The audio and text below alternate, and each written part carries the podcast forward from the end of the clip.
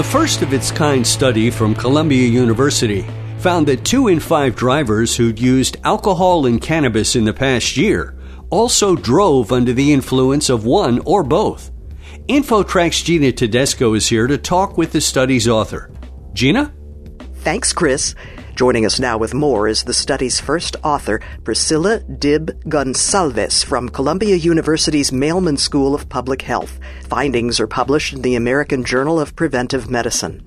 Doctor, by cannabis, do we mean marijuana, or does the word cover more than that drug? By cannabis, we do mean marijuana. So for the general public, I think both can be considered synonyms. As we know, previous research indicated that alcohol and cannabis together makes drivers more impaired than just one alone. But tell us how your research breaks new ground. This research is really important because here we are investigating how when people who reported using those two substances in the past year, if they reported using them simultaneously within the same occasion, so their effects overlap. So these people, they are more likely to report driving under the influence. And then also in this research, it's, as you said in the beginning of the interview, is really concerning because we have two out of five drivers reporting this behavior. Also, in our research, we have self-report information. So in the questionnaires, the participants reported driving under the influence. It's not that they were stopped by law enforcement or something similar like that. So we are seeing people before they are involved to even more serious consequences. So maybe we can prevent behaviors intervening in these people who are reporting this pattern of substance use. And while forty-two percent say they had driven under the influence of both substances together, how many in the study said they had driven under the influence of just one of the substances?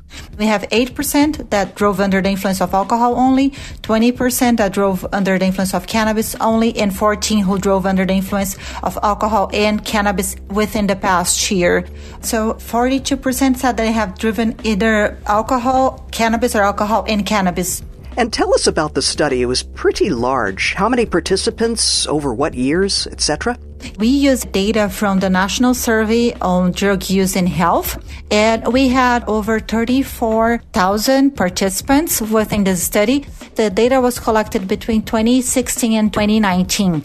We selected only people who were sixteen and older and reported any use of alcohol and cannabis within the past year, and they had to report being drivers. So we only select people who had some driving experiences. Doctor, there were some face-to-face interviews. How does that assist the research?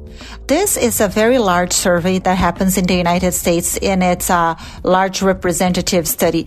Substance use-related questions, they can be a little bit more sensitive, so people can not be so willing to provide the information. So in this study, what they do for these more sensitive questions, the participant, they hear the question, and then the person responds to the question.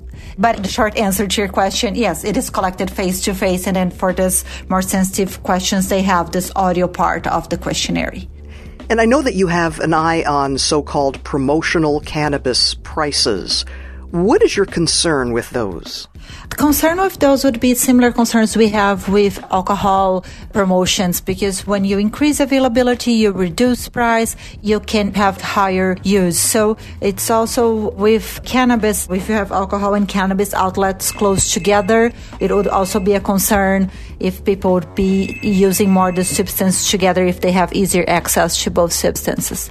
The National Highway Traffic Safety Administration reports that every day twenty-eight people die in drunk driving crashes. Now, you talked earlier about your findings raising public health concerns. What would you like to see done? Driving under the influence of cannabis is still a lot of questions that we need to concern. We need to concern what are the tolerance that people have to cannabis. How do we measure that a person is impaired due to cannabis use? So I guess if we had measures to better report intoxication, because, for example, for alcohol, they have that chart that shows your blood alcohol concentration and how impaired you are to drive. So I wish we could have measures that we could have something similar for cannabis, but I think we need much more data on that to be able to inform the population better, and also to have people would be more sensitive when they judge they are impaired to drive, and raising awareness about impairment. Doctor Priscila Dib-Gonçalves from Columbia University, thank you for your time today and good luck with your future research. Thank you so much, Gina. It was a pleasure being here with you today.